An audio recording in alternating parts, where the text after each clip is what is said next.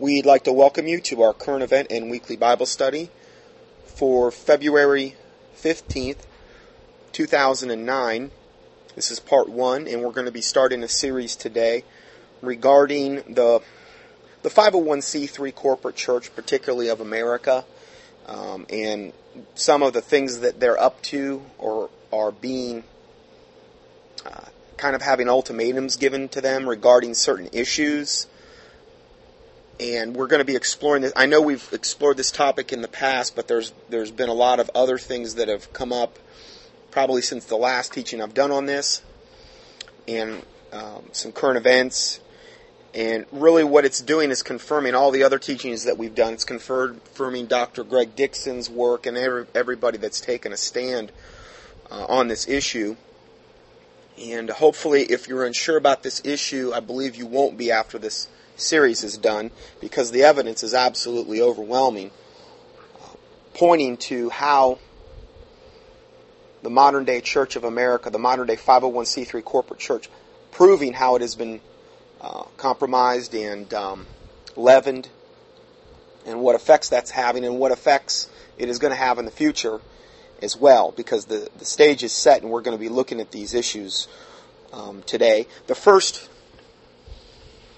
article we're going to be looking at is from the Los Angeles Times from February 10th of this year. So this just happened uh, five days ago. And it was entitled Los Angeles Ministers are asked to spread the word about digital TV. Now, we've done two or three uh, teachings on the digital TV, the technology called Sound of Silence, Wind Towers, HAARP Towers. We just did that recently and how the government is absolutely just scrambling to try to make sure everybody's going to have that crystal clear di- digital TV, you know, whenever their federal deadlines are. For different parts of the country, they're like in my where I live here in Florida, in my local area, they're trying to get everything up and going. I believe in a couple days. I think the seventh, seventeenth. And but they've they've extended that deadline nationwide until uh, June 12th.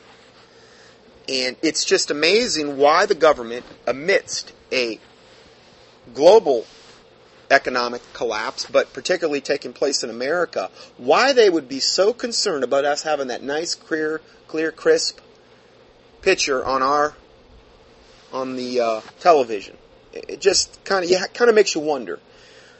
Well, this article starts out by saying federal regulators shepherding the U.S. digital television transition, visited Los Angeles on Monday and asked for divine assistance. Divine assistance. Now remember, this is written by the Los Angeles Times. They're writing about these churches, okay? So the federal regulators need some divine assistance, is what they're saying. Broadcasters turn off their analog signals in just over four months, but again, that in some places it's going to be in two days, February 17th. Uh, and Federal Communication Commission staffers can't make sure that people buy and set up the converter boxes they'll need for the older TV sets that uh, hooked up to the antennas. But who can? Ministers. We need people. Now, this is a quote from FCC Commissioner Jonathan Adelstein. And I, I'm looking at a picture of him right here. He's in a church talking to the churches. We've got the FCC Commissioner going to churches uh, in this particular one, this picture's taken where uh, it's a public forum at the Mount Moriah Baptist Church in South Los Angeles. And he says, We need people to take up leadership in their community and make sure nobody gets left out in the switch. Again, you have to ask yourself, why are they so why are they so concerned about this? I mean, it doesn't make a whole lot of sense. Well, it does if you listen to my last teaching, how they can actually manipulate the digital images uh, whereas they can't really do that with analog. It's much harder. But they can they can manipulate. You can see anything on digital TV they want you to see, and, it, and it'll look authentic. And they can also uh, use the mind control uh, technologies like the sound of silence, and these are patented devices. They can implement that through digital TV much easier as well. And we did again a whole study on that. You can access. If you need to find these things, you can go up to my homepage and you'll see the first four you know, I don't know, six or seven teachings there that I've just done, and then you, you'll see a little next button. You can click on that and scan them. there's about 261 teachings right now, but what you can also do is uh, go to the keyword search box on the home page and just you know key in even part of one word you're looking for, like digital, just part of that word even, and it'll find every uh, teaching where I've entered that as a keyword. So anyway, I just wanted to mention that. So um, then he goes on to say this FCC commissioner churches already have the infrastructure uh, in place to do that, and meaning that they already have the infrastructure in place to to uh, tell everybody, their congregation, and these types of things about this switch and how important it is. Now, these same corporate 501c3 churches were actually created by the government in the Internal Revenue Service. So, in reality, they have to be careful and obey other, other governmental organizations over them because they're subject to their rule. If, if you're created by something, um, you're, you're subject to the rules of the creator. And the government, via the corporate, uh, via the corporate structure, uh, via the Internal Revenue Service, created or gave permission for these 501c3 corporate churches to exist. And they will designate the pastor as the CEO of this corporation and the board of directors as the deacons. And I'm not making this stuff up. This is exactly uh, I've done several teachings on this, and we're going to go into this more in depth today. And um, I just think it's important to understand that. So going further, it says, standing at the church pulpit, Adelstein, this FCC commissioner, asked the Baptist Ministries Conference in Los Angeles, nearly 50 African American preachers who, who meet once a month, to include information on the June 12th digital TV switch in their sermons. Yeah, that that's that's definitely something I'm sure the Lord Jesus Christ would want them to do. Make sure, I mean, the Lord Jesus Christ really be concerned about them having that nice, clear digital picture and have making sure that they're watching a lot of TV to get good and brainwashed and corrupt themselves and to leaven themselves and these types of things. Yeah, I'm, I'm, you know, but then going further, Los Angeles County has the largest number of over-the-air viewers in the country, Adelstein said, and those viewers are concentrated in the minority and elderly community. See, they when they when all this stuff starts to go down that we've been outlining in previous teachings, they want to make sure that that digital TV and that these TVs are functioning at optimum because that is going to be their chief brainwashing tool. Okay, not only brainwashing by what they're telling you, but brainwashing by the technologies that are actually going to be emanating and operating through this digital TV, like that sound of silence technology that is actually a total brainwashing, can be used as a total brainwashing tool.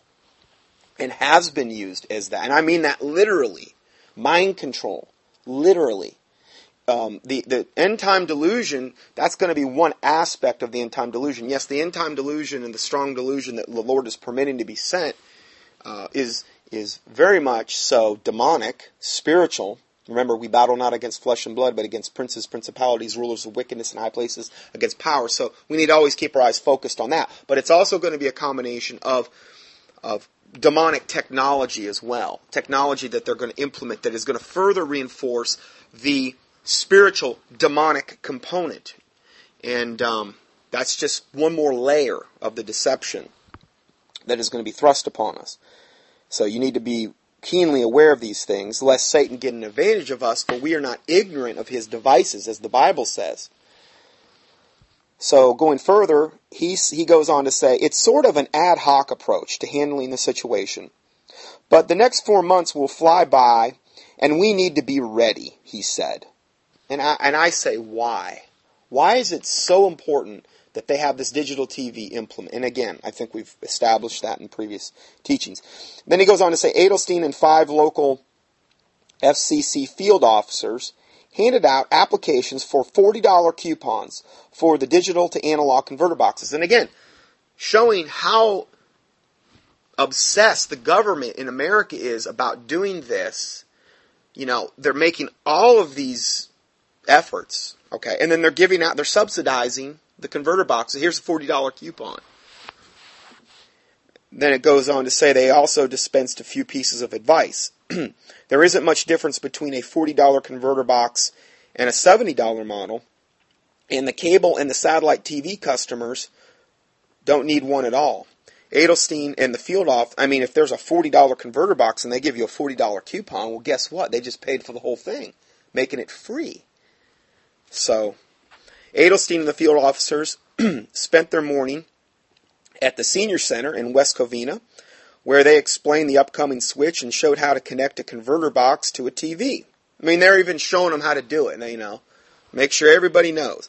And then after the midday stop at the church, the group headed to Cal State uh, Los Angeles to reach out to the Latino community.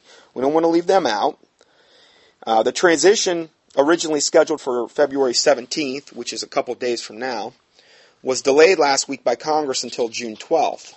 Well, praise the Lord. I'm always glad when they delay anything uh, in regard to these types of things. The FCC field officers are planning more meetings in schools, churches, and neighborhood centers before the switch. Adelstein said the Monday meeting at Mount Moriah was organized by a leadership conference on civil rights. Woody Ramsey, a deacon at Southern Missionary Baptist Church of Southeast Los Angeles, said the ministers were prepared to spread the word. Yeah, the word. There, there. Now, is, is he equating this with the gospel now?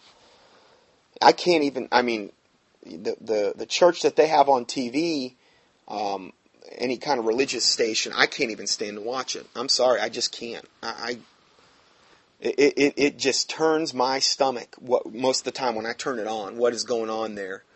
Uh, it's always about money, always about unbiblical people being in places they should never be. Uh, just goes on and on and on how corrupt the televangelism uh, system is. Now, I'm not saying there couldn't be some local people on TV that that you know and, there, there's not things that you couldn't glean, but you just have to be very careful um, with uh, when you're dealing with the corporate church. And then he goes on to say, it's incumbent upon each church to take care of the primary needs of its ministry. And this is just one more need for our people, he said. This is this deacon. This is one more need. The, the preacher should be telling people to shut off their TV, not, not telling them that it's a primary need. Do you understand how they're just going right along with Big Brother? And they're going to be in lockstep with Big Brother? Why? Because they're part of the corporation Big Brother gave the right to exist. You know, that's, that's the, um, and then he goes on to say, uh, then he says, he ends it by saying, we'll do our part. How sickening. What an affront to God. What an affront to the Lord Jesus Christ. I'll tell you, the more I read about this, it, it's it's just more and more and more and more confirmation. It really makes my job easier and easier. I wish it were not so. I wish it were not so. I wish the churches in America were right with the Lord Jesus Christ, and I'm not saying that because I think I'm Mr. Perfect by any stretch of the imagination. This is a foundational issue, though, regarding the church. And if the foundations be destroyed, what can the righteous do? Psalm 11, verse 3. The foundations have been corrupted by their 501c3 corporate status. The vast majority of the time, they, they, they're not even reading the Word of God. They don't even have a King James Bible that they're going from. Or if they do, you know, the, the preacher's reading his NIV and everybody else is reading their various and sundry versions. Whereas the Bible says God is not the author of confusion. I, I know, I've been at Pentecostal churches and done that, and, you know, the preacher's reading from a, from uh, Living, and I'm, I got an NIV, and the guy next to me got an American Standard. How, how can you follow along just from that standpoint alone? Uh, and I've done several teachings on the King James. You can reference that in the keyword search box um, regarding that. And I think those are two of the main issues uh, that have happened in the last, really since 1881 when the revised version came out of the two high level occultists, Westcott and Hort, which gave us and spawned virtually all of the modern day Bible versions. The Revised Version spawned, you know, um, pretty much everything that we've got today, uh, other than the King James Bible. Not the New King James, but the King James. And um, from that uh, point, from 1881, there's a lot of cults that started uh, coming into existence uh, around that time. You know, you have the Mormons, you have the Jehovah Witnesses, you have a lot of you know different sects of pseudo Christianity that, that gained a lot of momentum, and then you had then the the uh, government coming in saying, "Hey, listen, you know, we we got this great deal figured out for you. You know, you take this 501c3 corporate church status, and uh, you'll get subsidies, and your parishioners will be able to write off their their um, donations on tax forms. Whereas the Bible says, "Let your not your right hand know what your left hand is doing when you give." If you don't give in that particular manner, verily you hath your reward. And I understand that's not always possible to, to not let your, you know, to, to not let your right hand know what your left hand is. I'm talking about what is your heart when you give. A lot of these people give to be seen among men. And that is when verily you hath your, your reward, as the Bible talks about. A lot of people give so that knowing that the church is going to know how much they give. I know I've been there, you know, done that thing. And um, not because I wanted to be seen, but just because when you gave, they they knew who was giving, particularly if you write a check. And preacher knows how much you're giving. You get preferential treatment. And don't tell me it doesn't happen, because I've seen it happen.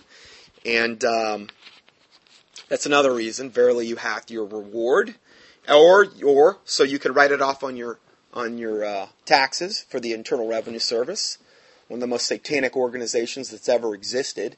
Really, the chief organization that's brought about this bondage um, regarding this, and, and um, uh, if you have any doubts on that, just email me regarding the IRS, and I'll tell you. I'll not my information, but what's out there. You know, just look at the facts. Um, you can just go up on the on the internet and just key in "freedom to fascism," "freedom to fascism" with Aaron Russo. He's died. He died now. They probably killed him, but he put a documentary that I pretty much think sum things up pretty well regarding um, this whole IRS issue in this country and um, the bondage that they've brought people into, particularly the churches. And you can make up your own mind. You know, I tell everybody, you know, the Bible says, Cursed be the man that trusteth in man, and that maketh flesh his arm, and whose heart departeth from the Lord. Jeremiah 17, 5. I, I tell them, don't trust in me. Check whatever I'm telling you out. Don't just blindly trust in any man, including a preacher or a pastor or whoever. You need to check it out. Does it line up with the Word of God? Does it line up with the facts as, as that are obvious? And get some cross confirmation out of the mouth of two or three witnesses. A thing is established. So you know, just go by biblical principles, search these things out, study to show thyself approved unto God, a workman that needeth not to be ashamed, rightly dividing the word of truth. 2 Timothy two fifteen. These are just things we need to be doing we're not to be ignorant of Satan's devices, lest he get an advantage of us. We're supposed to, you know, reprove the unfruitful works of darkness and to have no fellowship with them. To reprove is, is, is to essentially to expose. And this is what why I have this ministry as a watchman, because we're, we're reproving the unfruitful works of darkness, and we're, and we're trying, you know, if you don't know if it's an unfruitful work of darkness, then you may have fellowship with it because you just don't know. You're, what is that? Hosea 4 6. You're being destroyed for lack of knowledge. So again, it's, it's a big reason why this ministry exists. The Lord's um, permitted to have it exist, and um, I praise the Lord. We we we had um, 38, almost 38,000 downloads on sermon audio, which was about a 12,000. Oh my word! Download jump from the previous month, and um, I can remember when I started this this ministry and I just wanted to have all the teachings maybe at 100 downloads. And now I post a teaching and it's at 1,300 downloads in about four or five days. Um, it's it's totally overwhelming. I give the Lord Jesus Christ all the glory and the credit um, for the doors He's opened. And then and there's been some um, Christian brothers that have taken these these and put them up on the internet. Now they're up on YouTube, and um, uh, it's amazing uh, that they're being permitted to be up on YouTube, but uh, I riled some witches up. I know that. I've had some some uh, lesbian witches come after me, and done some video responses and these things. But um, yeah, you're getting the devil fired up. You're ruffling his feathers. But this one particular Christian brother, he has taken all the teachings and he's split them up into 10 minute segments because that's how you have to do it on YouTube. And um, he's got, I checked yesterday, it was 1,825 separate teachings. And that particular website is doing far more, I believe, as far as downloads go than the sermon audio site is. So, yes, it's very, very um, humbling to say the least. And I, I praise the Lord for uh, all those people and, and for um, the people that have sent in donations and um, uh, your prayers and, and all, all of those things. I, I, praise the Lord Jesus Christ for, for you and for what you've done. Uh, the next article is entitled Church Organization Refuses to Divulge if Pastors Are on the FEMA Payroll. This is from Paul Joseph Watson of Prison Planet. This is just February 2nd. And this starts out by saying a large organization has refused to divulge how many of its pastors are on the FEMA payroll. FEMA. Federal Emergency Management Association, I believe is what it stands for. So, FEMA is one of the most draconian tentacles of the coming uh, of, of the American uh, government. Okay, it's bad, bad, bad news. We've done several teachings where we've mentioned them. You can even go up there and just key in FEMA in my search box and we'll tell you about FEMA. Well, this large church organization is now refusing to divulge how many of its pastors are on the FEMA payroll. Payroll. Now, again, what is this whole what is the whole motivation truly for the 501c3 corporate status for a church? Really what it ends up boiling down to is money. And the love of money is the root of all evil, according to the Bible. So um, we have FEMA here now bringing the pastors on their payroll. Hey, why not? They're they're already, you know, in bed with the government. I hate to say it, but that's pretty much what's going on here with the 501c3 corporate uh, church status. You're already you're already um, linked and yoked up with an ungodly institution um, that is absolutely diametrically opposed to biblical tenets in the Lord Jesus Christ and you're already doing that, and the Bible says to be not unequally yoked together with unbelievers. That right there alone would, would should not permit a pastor to take this corporate status. Um, but once you do that, and once you start going down that that uh, slippery slope, um, the demons and evil entities that would influence a person to do such a thing are not going to just have you many times just sit there content with the 501c3 status. Um, the Satan will require more of you at some point. He, the the um, uh, Dr. Dixon did a study called Caesar's calling in the chips. And that's what's happening. We're going to have Caesar, the government, calling in the chips. Yes, we gave you these privileges. We gave you these privileges regarding subsidies, regarding your your uh, people to be able to write this off on their taxes, uh, regarding your corporate status, the, this and that, all these different benefits we gave you and privileges that we gave you. But now the bills come due. And now you're going to have to um, uh, work with us because, hey, we gave you your right to exist. So there's many pastors that are actually on the FEMA payroll now. Now, I'm not indicting every single pastor that's a 501c3 that may not be aware of this information and these types of things. Okay, I understand that, and again, this is why we're destroyed for lack of knowledge. Uh, I'm not, I'm not doing that. Okay, I'm talking about though the vast majority and the 501c3 pastors. The bottom line is, is um, if they're truly not aware of this and they're finding out about this, please check this out. I have PDF documents attached to the teachings I've done on 501c3 church. You know, you need to come out from among her and be not partakers of her plagues. Not only that, uh, you need to come out of her in fear and trembling toward the Lord Jesus Christ and repent of what you've done. This is what needs to be done.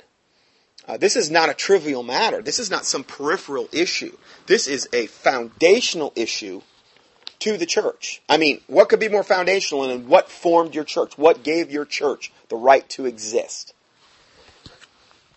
That's very, very important. So, um, I'll just start over. A large church organization has refused to divulge how many of its pastors are on the FEMA payroll after a member expressed concerns about religious leaders being used to condition their congregation to accept the declaration of martial law.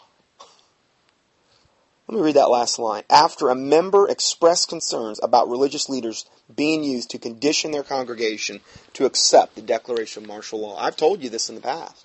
These same 501c3 corporate church structures are going to be the very places that are going to be some, the pastors are going to be some of the biggest mouthpieces for the government. They're going to have potentially um, centers where they're where they're going to perform um, uh, mass vaccinations, um, if not forced vaccinations.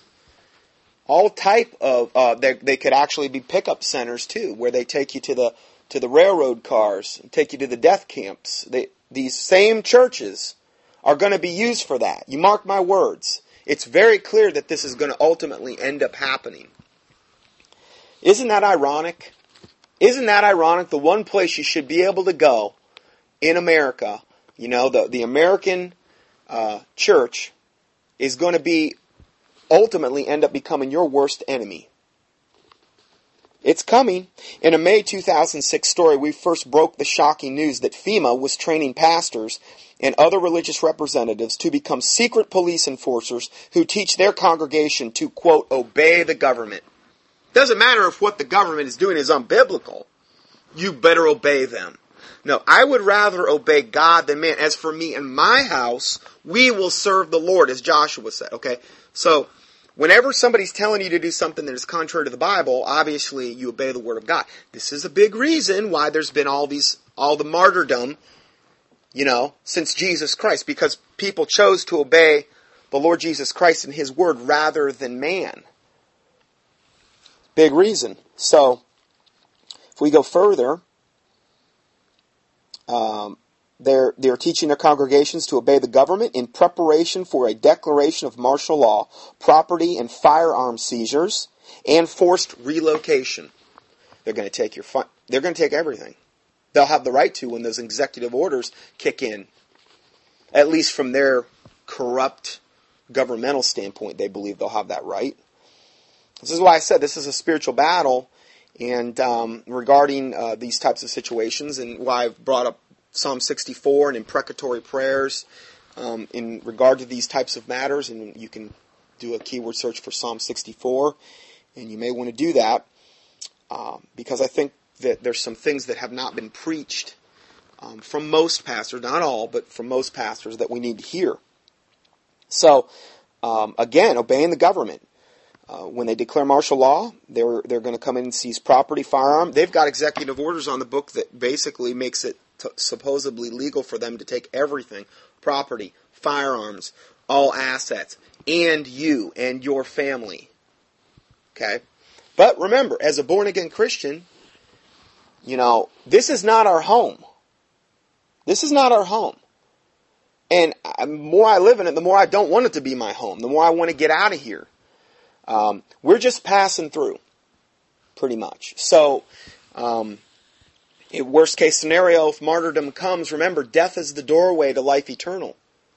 But the Bible says, He that endureth to the end, the same shall be saved. Now, I, am not saying we're saved by works, but if the Holy Spirit truly lives inside you, um, He will empower you to do what you need to do. And if you don't say, if you think to yourself, well, I have no faith, I don't believe that, then you better get in the Word of God because faith cometh by hearing and hearing by the Word of God.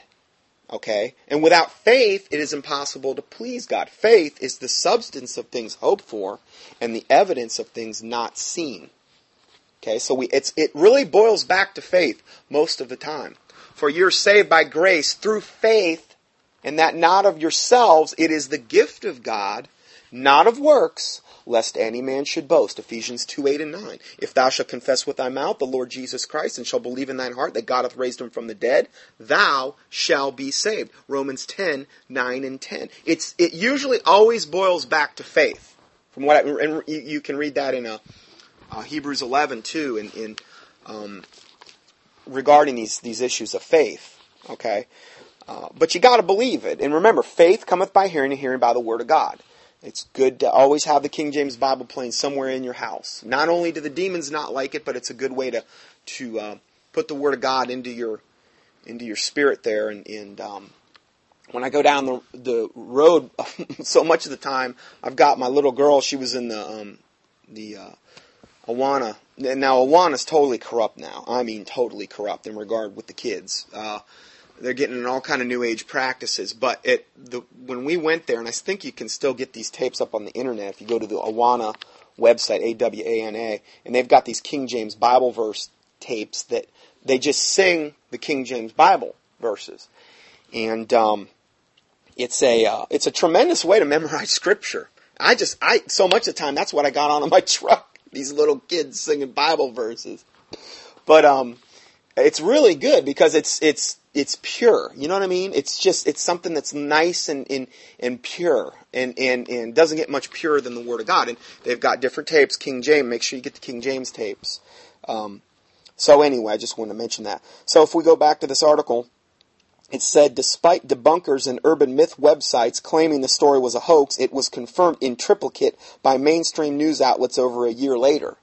But yet the church sits totally silent regarding this. You heard any mainstream modern day televangelists jumping up and down about why? Because they're part of the problem. They're part of the system that's going to be used um, to to do these and implement these things.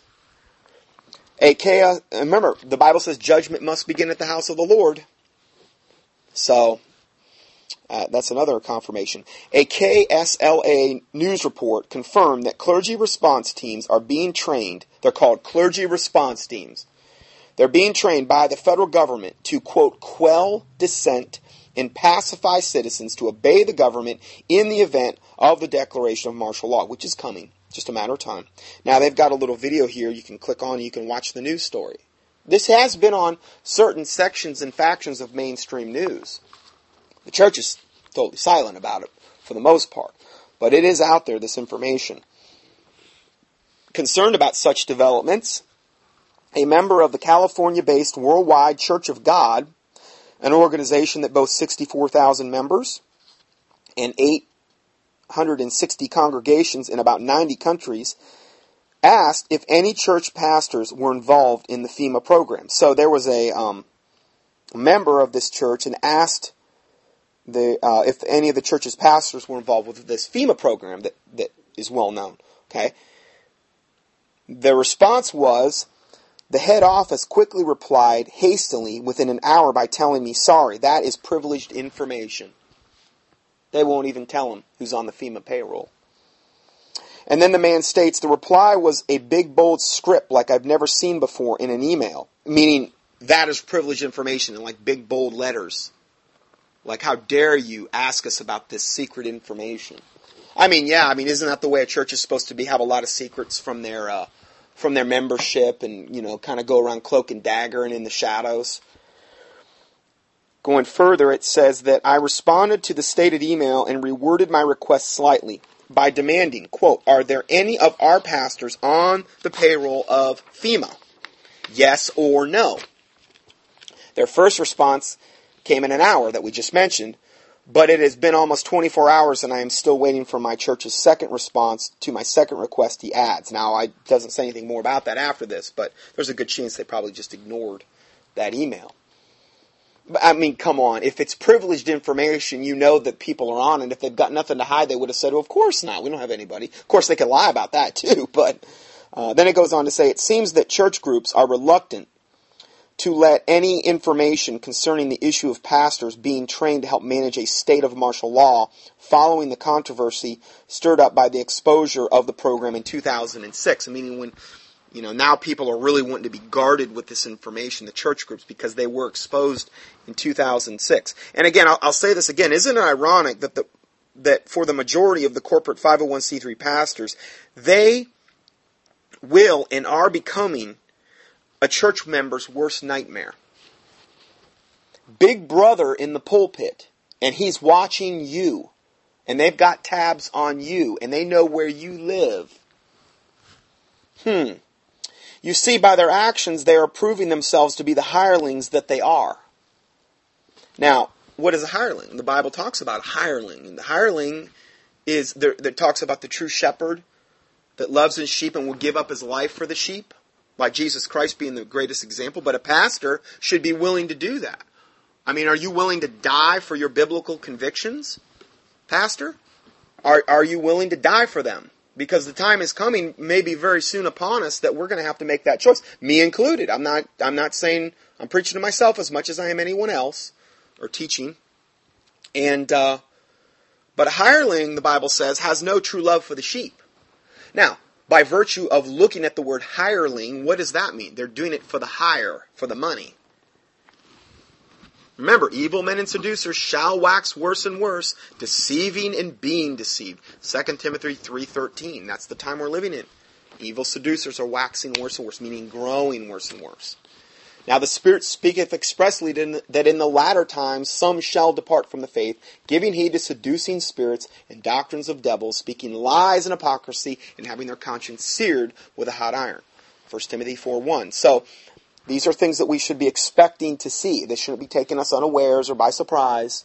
The great falling away of 2 Thessalonians chapter 2 is happening, and God is permitting the strong delusion to be sent that they will believe a lie, that they might all be damned who receive not the love of the truth, but had pleasure in unrighteousness. Where does it say that? 2 Thessalonians chapter 2. Just read it. It's all about the Antichrist being revealed, and it's the time we're moving into. The strong delusion is here, and it's only going to increase. Now, I'm not saying this to discourage you. I'm saying this to warn you, as a watchman is supposed to is, is supposed to do. And um, uh, really, this doesn't discourage me. It confirms the Bible. The Bible clearly predicted it was going to be this way. Yet, if you go to the average church, you're just, you know, it's like they're going to be clueless to this. So if we go further, they're exposing themselves to be the hirelings that they are, and also where their true allegiance is to. I mean, where is the, this pastor's true allegiance to? If he's on FEMA's payroll, he's in a 501c3 corporate church structure, um, he's being trained by FEMA on the side. Where is his true allegiance to? I mean, come on. I mean, it's, it's obvious it's not the Lord Jesus Christ. Uh, this true allegiance is not to God or their congregation, but to the government and the IRS and to FEMA that gave their corporate 501c3 church the privilege to exist in the first place. And if they gave that privilege, they can take it away. So what they can do is incrementally kind of come in and threaten and threaten and threaten. Hey, listen, you don't play along with our game, we'll, we'll pull your, your 501c3 status and we're going to get in your business real good and you'll lose everything. You know, it's better though to lose everything in this life and to be able to stand before the Lord Jesus Christ unashamed and I, I, believe a lot of these pastors aren't even saved. The first thing they need to do is get saved because they're going to face them at the great white throne judgment. Not at the judgment seat of Christ, which is for believers, but the great white throne judgment, which is for unbelievers. I, I just, it's hard for me to understand this. Uh, why, how they've stayed in these things so long if they truly are saved. I mean, if the Holy Spirit lives inside you, the Bible says, whom the Lord loveth, he also chasteneth. And if you be without chastisement, then you're bastards. A bastard is an illegitimate son if you be without chastisement. Well, I see a lot of these churches prospering. And I don't see any chastisement on the pastor. In fact, he thinks that he's doing God's will when he does Satan's will. That's kind of a scary situation to find yourself in if an outside observer is looking at that because it's like, well, whoa, this is kind of creepy. I mean, there's no conviction of the Lord Jesus Christ that this guy's doing wrong. He's doing evil and calling it good. And the Bible says, woe to them that call good evil and evil good. He has no clue about this stuff at all.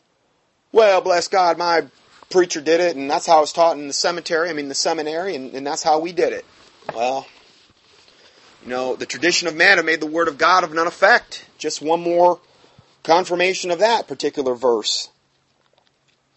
Um, and isn't this kind of like selling your soul to the devil? When, you, when, we're talking about being on the FEMA payroll and all of this clandestine stuff that they're planning and how the preachers are going to be used. Now, now I'm not saying everyone is going to go along with this plan, but if you see this and you finally realize this, then get out. Get out. And I'm going to give you some resources. Um, uh, Unregistered Baptist Fellowship has some resources. Uh, the Biblical Law Center, you can go to Unregistered Baptist Fellowship. Um, uh, on the internet. Just do a keyword search. In the Biblical Law Center with Barbara Catay, and they can tell you some ways that that um, you know this can be done. But it's not easy. If you're already a 501c3 church and you've been entrenched in the system, I'm telling you right now, it's not easy. But it's going to be a whole lot more uneasy when you stand before the Lord Jesus Christ. It doesn't, you know, our life as a Christian is not a popularity contest. And if you end up losing everything, well, praise God that you lost everything in this life so that you can gain it, you know, in the next.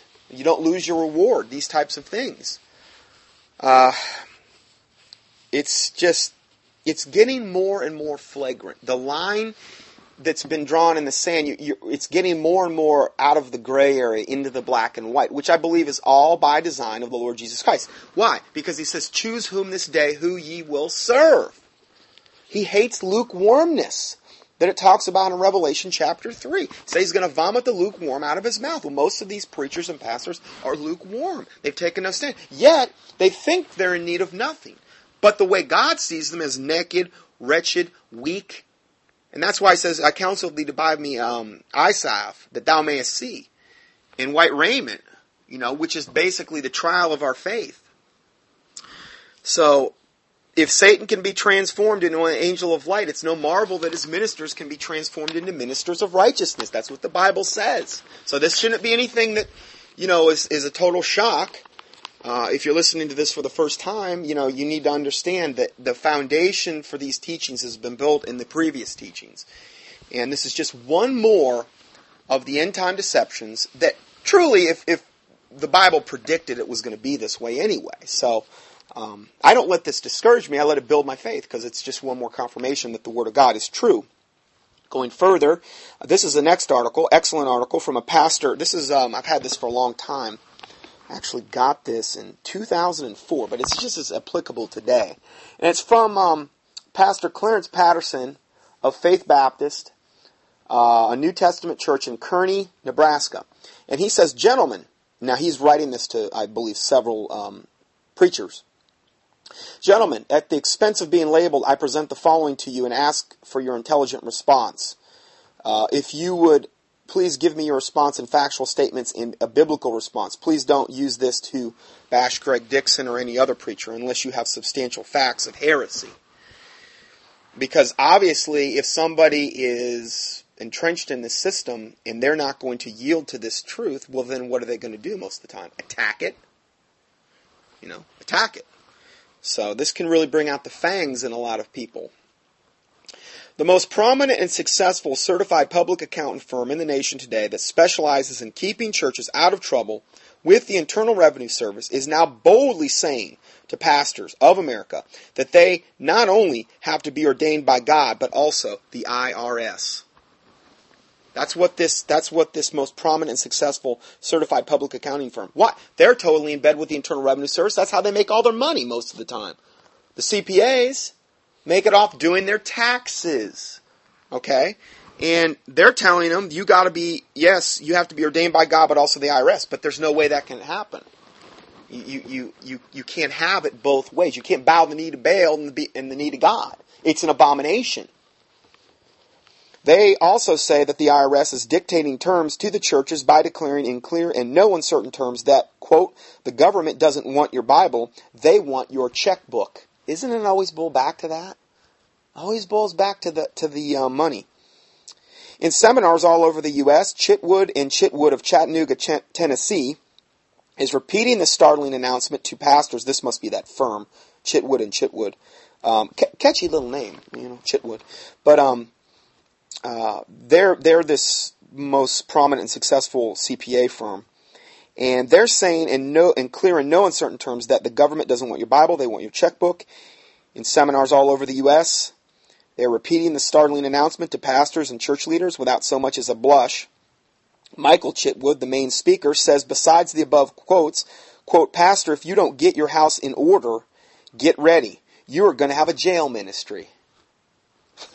Isn't that ironic? Got some CPA firm who sold their soul to the devil, basically, and telling them, if you don't get your house in order. Isn't that ironic? What an ironic statement to say. When, when in the reality is they should come out from among them and be separate, saith the Lord, and touch not the unclean thing, and I will receive you. And I will be a father unto you, and you will be my children. 2 Corinthians 6, 17, and 18. That's what we should be doing. But no, no, no. We, we should not be unequally yoked together with these unbelievers. We should come out from among her, be not partakers of her plagues. But no, he's saying getting your house in order is meaning getting in subjection to the IRS. How is that, how is that biblical? When the IRS and, and the government are, are wanting to thrust upon us so many unbiblical things, contrary to the Bible. And then goes goes on to say, as he practically screams out to those present as to what pastors and church leaders must do to avoid jail time. Remember, the fear of man bringeth a snare. You, you got you unfortunately you got in bed with this wicked, corrupt system, and now you're going to face jail time unless you play nice, little boy. That's basically what they're saying. You you better you better toe the line. You better get in line, or you're going to face you're going to have a jail ministry, and the and the confiscation of church property by the federal government. Hey, they created you. They can confiscate it. They can take it all away. Caesar's calling in the chips. Besides giving the pastor his job description, which is based on the Roman Catholic model of worship and polity, the IRS is demanding many other things that are clearly designated, designed to make the IRS commissioner the new head of the churches in America. He already is, as far as I'm concerned. The IRS commissioner is the head of all corporate 501c3 churches in America. Why? Because he gave you your right to exist. He's the head. He created it. That, therefore, he can dictate things. They're giving the pastors their job descriptions.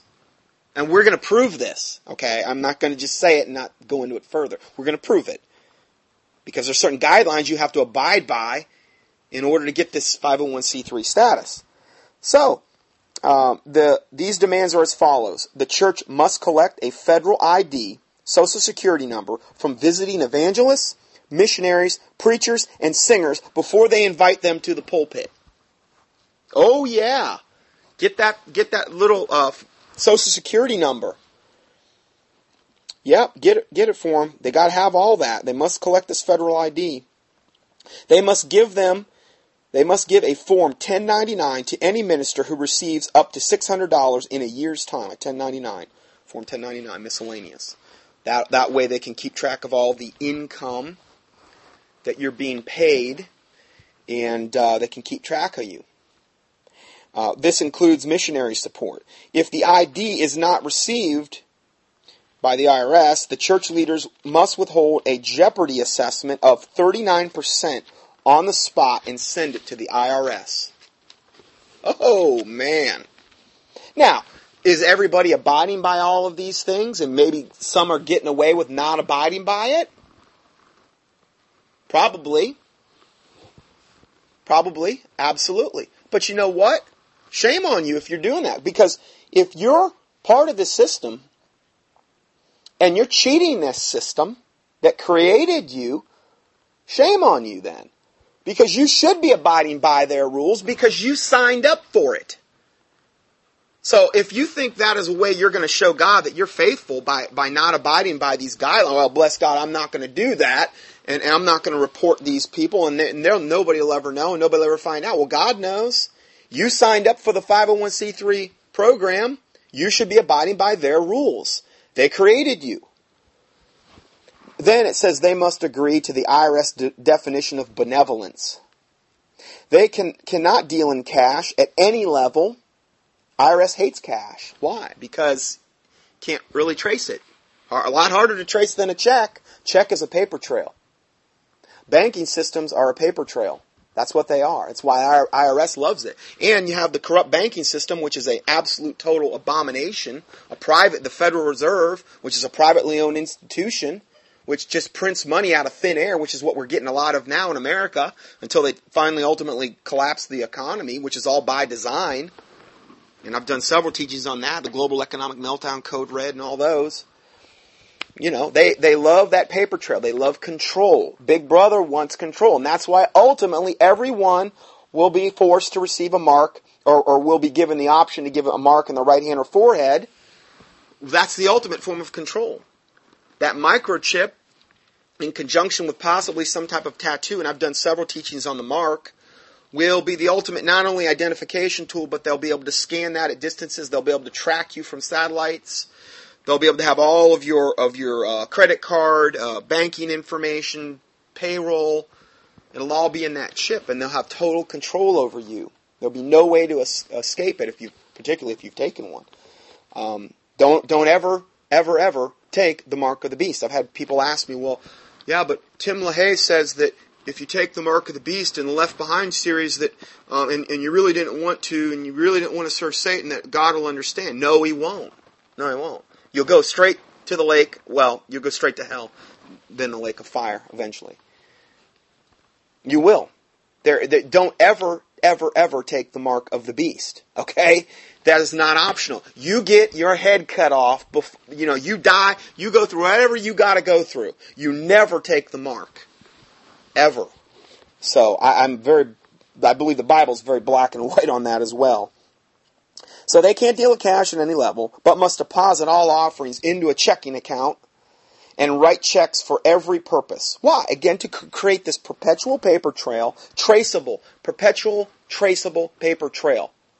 If this institution was truly of God, what right, what business would they have in God's business? What right would the government have to come and look at the affairs of this church if it was truly of God and, and, and the Lord Jesus Christ was the head of that church? I mean, do you think Jesus or the apostles did this? Oh yes, Jesus wrote out checks for everything, and, and um, uh, you know, Judas had the bag, and, and you know everything was was done, and, and this big paper trail was created. Give me a break. No, didn't happen. So if we go further, um, this means, of course, that the church, in order to conduct its ministry, has to have an employer identification number, which must be provided by the IRS by filling out Form SS-4, which a true New Testament church could never do and remain obedient to her Lord. Something to think about. In fact, church leaders would have to misrepresent the church as a religious organization rather than a New Testament church in order to do so. Other things that pastors and church leaders are required to do are to be an informer against their members and also preach only IRS prescribed sermons. Um, so again, this is part of the reason why you, if you're hearing this for the first time or you're new to this, this is part of the reason why you've never heard this type of information that I get into before. Because if they're really being good little slaves to their slave master, the IRS, federal government, if they're really being good little slaves, like they should be, because they signed up for it, nobody forced them to do it, they're really doing that. Well, I know, but this guy took over a church and it was already that way. Well, listen, we're all going to be accountable to the Lord Jesus Christ. Okay? And I understand we're destroyed for lack of knowledge and these types of things, but these are things that we, that, that, um, we should seek out. We should seek out truth, particularly in the, the greatest time of deception the world has ever known. We should be on guard against deception. Jesus Christ kept saying, be not deceived, be not deceived in Matthew 24 and other places in the gospel, particularly regarding the end times. It should be the main thing we're looking out for. So they, I've only been saved since, um, 1994, like January. So a lot of these people have been brought up in the church. They've been in there for 40, 50 years. You're telling me, I'm sorry, I don't think they have any excuse. They should have been able to figure this stuff out by, by now. But if you have no real, real true love for the truth, in regard to these matters, then you're not going to seek it out. Now I understand maybe there's some out there that they're hearing this for the first time or, or whatever. You know, I'm not indicting you. Uh, listen, it, it, it's, it, it's possible to get swept up in this and your ministry and these types of things. But if you if you're hearing this, uh, it's loud and clear. The Lord wants you to come out of this stuff uh, because uh, it's only going to get worse. So other things that pastors and church leaders are required to do is to be an informer against their members, which is what we were just talking about.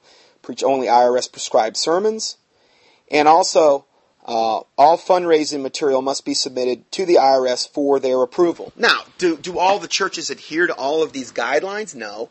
And has the IRS come along and enforced this with an iron fist f- since the inception of this? No. Why? Well, the IRS could, and they're going to.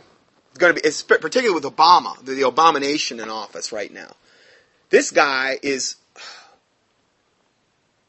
10, 20, 30 times worse than Bush is ever going to be the stuff he's already done or trying to do since he's been in office for three weeks is just unbelievable. I can't even keep up with it all. Uh, you know, if he has his way, there will be no free speech in America very, very, very soon. Anyone that speaks out against him will be silenced. Uh, he's already talked about you know, getting anybody like Rush Limbaugh or Sean Hannity off the air. Now, I, I think Rush Limbaugh and Sean Hannity are shills for for ultimately they're just going to keep us moving in that. They're they're going to be the it's the uh, synthesis antithesis, and then we get thesis or synthesis. I'm sorry, the Hegelian dialectic. It's basically one side warring against the other, Republican versus Democrat, and all this other stuff. But it ultimately ends up building us to the same goal. Um, but he wants to have all, any kind of conservative um, uh, protesting against him in any particular way. He wants that all silenced. He truly is acting uh, more above the law already in his term of office than even Bush did, and I didn't think that was possible. Uh, the, the, emails I just sent out this week alone, I, I just, it was mind-boggling, mind-boggling how, how quickly this is happening. And um, he said he's going to bring change, and, and that's exactly what it looks like is going to happen. Now remember, our faith is in the Lord Jesus Christ, and we're not supposed to get our eyes off him and on some situation and be wringing our hands about what Obama is going to do. These, these, are, these are things I think we should pray about, get on our knees about, inform others about. Um, I mean, if you were, you know, if you were deceived about something, wouldn't you want somebody to set you right on it? Well, you know, to whom much is given, much is required. But um, going further, it says the job description for pastors is a list of nine specific sacerdotal duties, which again is a Roman Catholic definition meaning sacred. The Catholic Church teaches that these sacraments, when administered by a priest, are essential to one's salvation. This is totally opposite to the Bible's definition, which states that baptism and communion are memorials of the death, burial, and resurrection of our Lord Jesus Christ, and that they follow follow salvation. The nine duties of these uh, uh, the nine duties are baptisms, weddings, serving the Eucharist, the Catholic sacrament of communion, teaching, spiritual counseling, christenings or baby dedications, uh, administration, of church affairs and the regular conducting of worship services. If the pastor does a substantial number of these things, he will receive very lucrative tax breaks. Is that sick? It's true. This is a clear, definite violation of scriptures concerning the doctrine of the Nicolaitans, which the Lord Jesus said he hates in Revelation 2 6 and 2.15, which is basically like the priests over the laity Okay, you have this hierarchy that rules over the laity. Okay, it is setting up of a privileged class of clergy which benefits from the state that lay members do not receive. Other others who minister to the church in the area of music, youth, children, education, and other areas of responsibility will not qualify. This is consistent with what officials of the IRS told David Gibbs of the Christian Law Association in 1984 when they said that their definition of school is once per week adult worship. Now, I saw him recently. He was here in our hometown, and I went, and uh, it was about, I'm sorry, but it was about enough to make me want to vomit. It really was. Uh, whole room full of preachers, most of them independent fundamental Baptist preachers, and, and uh, you know, I just it, it, was about enough to make me sick. I think I, I did a, a, a, a study where I, I, mentioned this, my experience there. Uh, I've tried to put it out of my mind. I really have because you got guys like this, David Gibbs, going around the country basically saying, yes, we need to obey the government no matter what, and uh, do whatever they say, even if it's contradictory to the Bible. We need to be good little Nazis, and uh, um, we need to get yoked up with our churches and the government, and uh, it's it's all you know, it's all ordained of God, all of it. It's just it's it's enough to make you sick. Then he goes on to say, they said that they did not consider such ministries as Sunday school, Christian school, buses, youth camp, vacation Bible school, nursing homes to fall within the definition of the word church. The Gibbs IRS meeting took place in Washington, D.C. at the time that the so-called champion of Christian liberty was hammering out a compromise, a compromise with the Dole Committee. Senator Bob Dole, Republican of Kansas, in the U.S. Senate to bring the churches into compliance with the FICA tax Social Security laws. This was the deal that would eventually cause the raid and seizure of the Baptist uh, Indianapolis Baptist Temple 17 years later, in which Dr. Dixon had his church uh, basically totally taken from him. Largest independent, fundamental, King James only Baptist church in America. And they wanted to make an example of him. Came in, stole his church essentially, as far as I, I'm concerned, and then ended up bulldozing it to the ground for the most part. That's what they did. That's what they did. It's too bad that Gibbs didn't sound the alarm at that time and call the Bible believing pastors together for a summit meeting to help map out a strategy which have, could have possibly saved our churches and ministries. The unregistered church pastors tried, but unfortunately our f- words fell on deaf ears. The so-called big preachers were too busy receiving their tax-deductible gifts and building their empires to be concerned over the future of God's work. If the foundations be destroyed, what can the righteous do? All of these TV evangelist ministries are, are on board with the 501c3 program, every one of them. You think they're going to speak out against it? You think they're going to speak out against their, their, their creator? The, the creator of their corporate church? No, they're not going to. Now the enemies of Christ have sprung the trap and now it's too late. These requirements should be intolerable enough by just the fact that the IRS would even dare to suggest duties for pastors, but to impose under the penalty of imprisonment and confiscation of properties the same responsibilities of the Roman Catholic priests is nothing short of naked tyranny.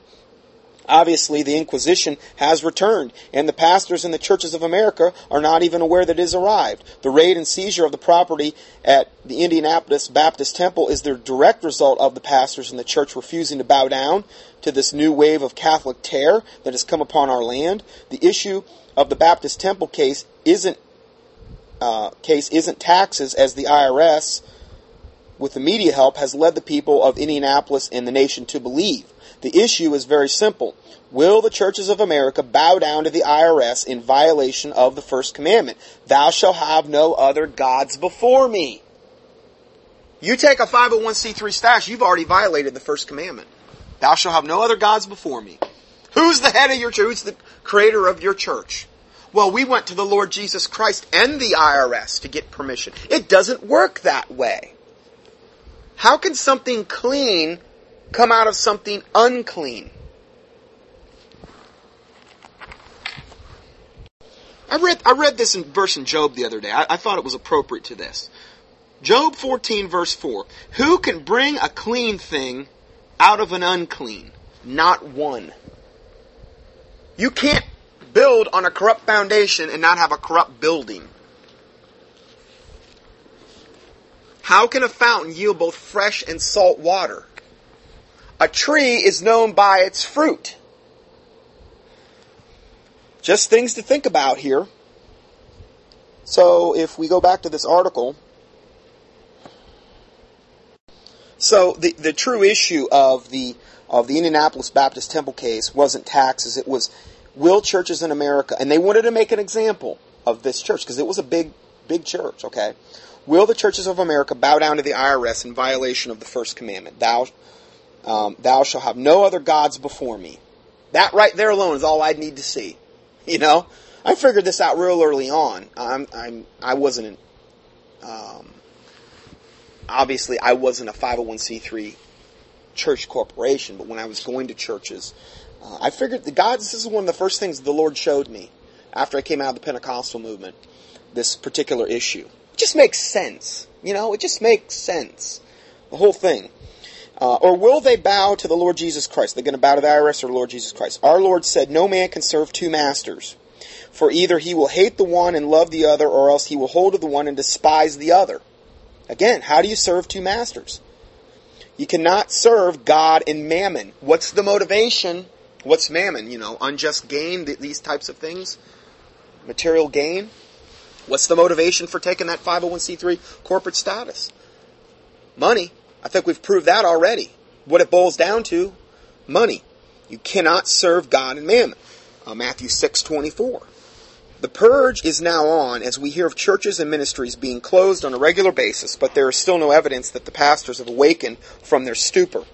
The benevolent requirements for churches are beyond atrocious. They are five in number. Food, clothing, housing, medical emergencies, and utilities. The church cannot help with transportation or auto repairs and a myriad of other things that churches have historically done on a regular basis. The IRS is totally dictating to them what they should and shouldn't be doing and saying. Well, bless God, I don't care, I just ignore all that. Well, you shouldn't be. You signed up for the program. And if there's going to come a day where you're not going to be able to, because they're going to start enforcing these things. They lured you in. They didn't enforce this, force it on purpose, so they would get a lot of people lured into the trap because they would say, well, he's been 501c3 for all these years and they haven't come after him, must be okay. I'll go in and I'll, you know. It's a trap. What we're talking about here. Can you imagine the government of the U.S. limiting a church as to its duties in regarding charitable activity?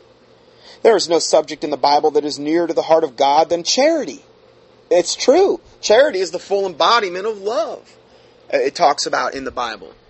And the, but the Bible talks about above all having fervent charity, which is really the true essence of love. Now, if you look up the word charity in our in a modern day dictionary, you're not going to get the real biblical definition. You need to go to an 1828 Noah Webster, which you can go on the internet, go on the internet and key in 1828 Noah Webster. There's two different free Noah Webster dictionaries online. You can go and you can look up any word you want. You don't have to buy the, the $70 book. Um, if you want to have that, you can. Uh, but it's pretty big. And um, you can go up there and check out those words. You can see uh, from a biblical standpoint when the uh, 1611 King James was written, these words much more closely define the words as they were written in that context than they do today. But charity, when you look that one up, you're going to see that it means a lot more than taking a, a bag of donations to uh, A goodwill or something, one of the places you can donate stuff to. Uh, it's just one little aspect of it. Uh, according to the Apostle James, it is the test of pure religion. Okay, uh, James 1.27 regarding uh, charity. Uh, Paul the Apostle declares that charity is of a higher value than even uh, the preaching and sacrifice, according to 1 Corinthians 13, 1 through 3. For the churches to debase such a high and noble service to Christ by submitting its administration to the wicked IRS is beyond belief. I mean, if you look at the early inception of the of the early church in Acts and these types of things, it was a system based on a lot of it was based on sharing. Um, with one another and and um, basically providing for the needs of one another. Um, not that it gave one person a right to be totally lazy and sit around while some other guy did all the work for him. That wasn't what it was about. But it was a um, uh, the the the concept of charity was much more prevalent in in the um, inception of the New Testament church, and I believe it was much more biblical as a result of that. Uh, so, how will the preachers of America give an account of caving into this coercion by an abusive Bush administration? This was written, remember, in 2004. Uh, who is continuing with policies of those before him. How will the church leaders face the Lord Jesus Christ at the judgment seat of Christ when he asks them why they violated his clear commands concerning giving alms? Okay? Um, so, he said, Take heed that ye do your alms before men, uh, that ye not do your alms before men to be seen of them. How's that possible if you write a check out and you put it in and, and the secretary knows and the pastor knows and everybody, you know? I understand if, if, if you're if you're sending money off to a ministry, this isn't always 100% possible. Uh, I don't personally advocate bank accounts. Okay, I've got away from them totally because of the unjust scales and balances. Um, but you can use you can use money orders and these types of things. Um, but anyway, it says, How will the church leaders face the Lord Jesus Christ at the judgment seat of Christ uh, when they've violated these clear commands of giving alms? Uh, Take heed that ye do not your alms before men to be seen of men, otherwise ye have no reward of your Father which is in heaven. And again, what is your heart? Are you doing it to be seen among all men, or are you actually doing it because you're really wanting to, to give to a particular um, ministry or to widows, orphans, these types of things? What what's your motivation there? As a man hath purposed in his heart, so let him give. Now, I've done a whole teaching on the New Testament concept of giving versus the Old Testament Levitical tithe law. Okay? I've done a whole teaching on that. You can just key in giving in the keyword search box or tithe or whatever in the search box on my homepage. Because that's another thing we don't hardly ever hear about that, that is one of the chief things that um, the modern day corporate 501c3 churches will use to extract money from people. Therefore, when thou doest thy arms, do not sound a trumpet before thee, as the hypocrites do in the synagogues and in the streets, that they may have glory of men. Verily, I say unto you, they have their reward. But when thou doest alms, let not thy left hand know what thy right hand doeth, that thine alms may be in secret, and that thy Father which is seeth thee in secret himself shall reward thee openly. But now the churches are required to get permission of the IRS before helping someone other than in a manner and purpose that they approve. Then records will have to be kept for the IRS so that the publications can make sure that the church is in fact following their guidelines. Man, this is sick stuff. And of course, they expect church leaders to report this almsgiving to the IRS so that all of those all of this so the churches can keep their tax exemption and that the people can get their precious tax deductions for their tithes and gifts when they submit their taxes at the end of the year and then they can get that nice fat refund. As James Dobson organization when challenged said, it's good, it's just good stewardship. Yeah, it's good stewardship for the devil, James. And then he goes on to say thievery, good stewardship, how sad. Um, so again, this is all about a record, keeping a record, a paper trail. You can be tracked. They know how much you know you're you're you're you're making here. Uh, going further, it says it may be that the churches have now gone too far when they begin building their dynasties on the backs of our uh, of the poor of the poor. Our Lord, no doubt, will be swift in His removal of their candlestick. He said to the churches at, church at Ephesus, "quote Remember Therefore, from whence thou art fallen, and repent, and do thy first works, or else I will come unto thee quickly, and I will remove thy candlestick out of its place, except thou repent. Revelation 2 5. I don't see a lot of repentance going on in the churches. I see that, you know what I see them? 1 Corinthians chapter 5. They're glorying in their shame, when rather they should be mourning. But they're so blind and wretched and weak and na- naked, like according to Revelation 3 in the Laodicean church, they don't think that they have any problem. They don't think that they're in need of anything. Look at us. Look at this wonderful big church we've got and all of our members. How sickening. If the blind leadeth the blind, they'll both fall into a ditch. That's what's going on, for the most part, in the modern day corporate 501c3 church of America. And here's another thing. When you take this 501c3 status, and this is something nobody ever talks about, and I've brought this up before, but think about this. Uh, we've talked about all this obvious stuff right now. We're going to go even further. What happens to that church from a spiritual standpoint? That's what I'm really wondering about, concerned about. Because see, we can't see into the spirit world unless you've had your third eye opened which is an occult thing, and you don't want to strive for that. And I understand there's certain times in the Bible where where people were allowed to see into the spirit world, but it was it had to be ordained by God, and it was never like, wow, I just walk around and see devils and demons all the time, like some people in the occult actually can. They've had their third eye open. It has to do with having something between their soul and spirit severed or something in the occult. They have to be a high enough level in witchcraft, typically, to see it into the spirit world. And um, what's happening to these churches from a spiritual standpoint when they take that 501c3 status? What devils and demons come and operate over that church? You know, most of the time, the churches in today's day and age are some of the most wicked places you could possibly go to. Now, I'm, I'm talking about whitened sepulchres full of dead man's bones, like Jesus Christ talked, called the Pharisees and the Sadducees. You look good on the outside, but on the inside, you're full of malignity and death backbiting, murmuring, you know, despisers of God, all these secret sins that, that, that are, that are, um, that go on in the church, and yet they act like they're pompous and sanctimonious, and we're, and we're so, look at us, we're holier than thou. Come that, not thou near me, for I am holier than thou, as the Bible talks about in Isaiah. That's how the typical church that I've been in is kind of portrayed.